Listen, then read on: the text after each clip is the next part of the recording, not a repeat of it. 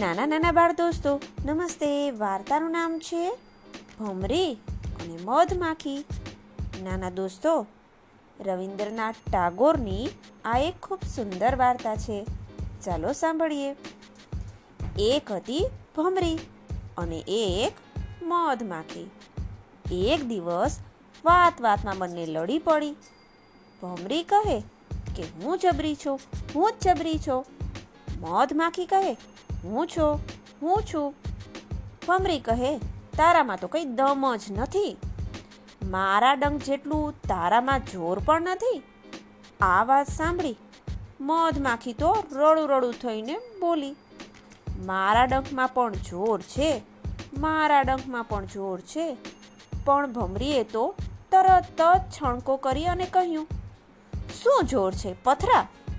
મારા ડંખમાં જેવું ઝેર છે એવું તારા ડંખમાં ક્યાં છે? બતાવ. તારા ડંખથી કોઈ બીતું નથી. પણ મારું ભમરીનું તો નામ સાંભળી સૌ ફફડે છે.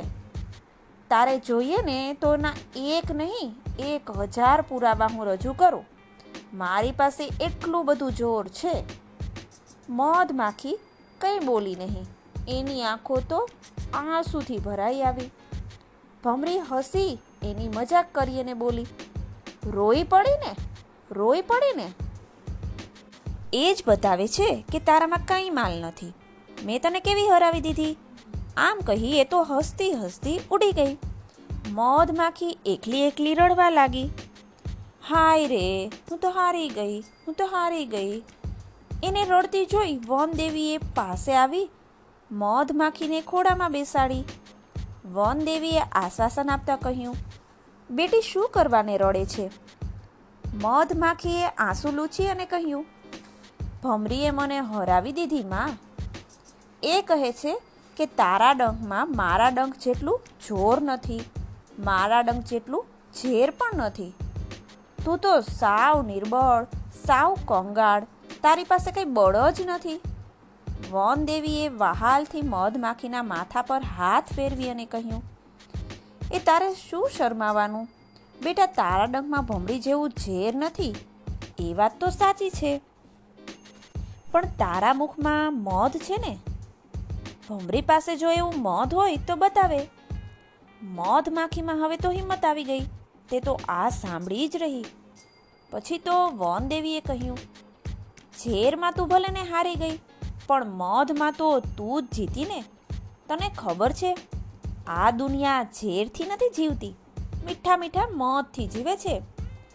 ઝેરીલા માણસો ન જીવે, મીઠા મધ જેવા હોય ને, એ જ આ જગતમાં જીવે અને સુખી પણ થાય. માટે જે નથી તેને યાદ કરીને રડવાની જરૂર નથી.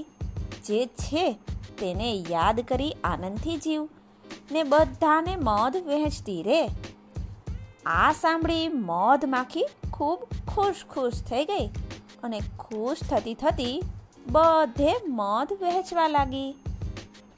નાના દોસ્તો, રવિન્દ્રનાથ ટાગોરની ખૂબ સુંદર નાની એવી વાર્તા છે અને ટાગોરજી આ વાર્તામાં ઘણું બધું કહી જાય છે.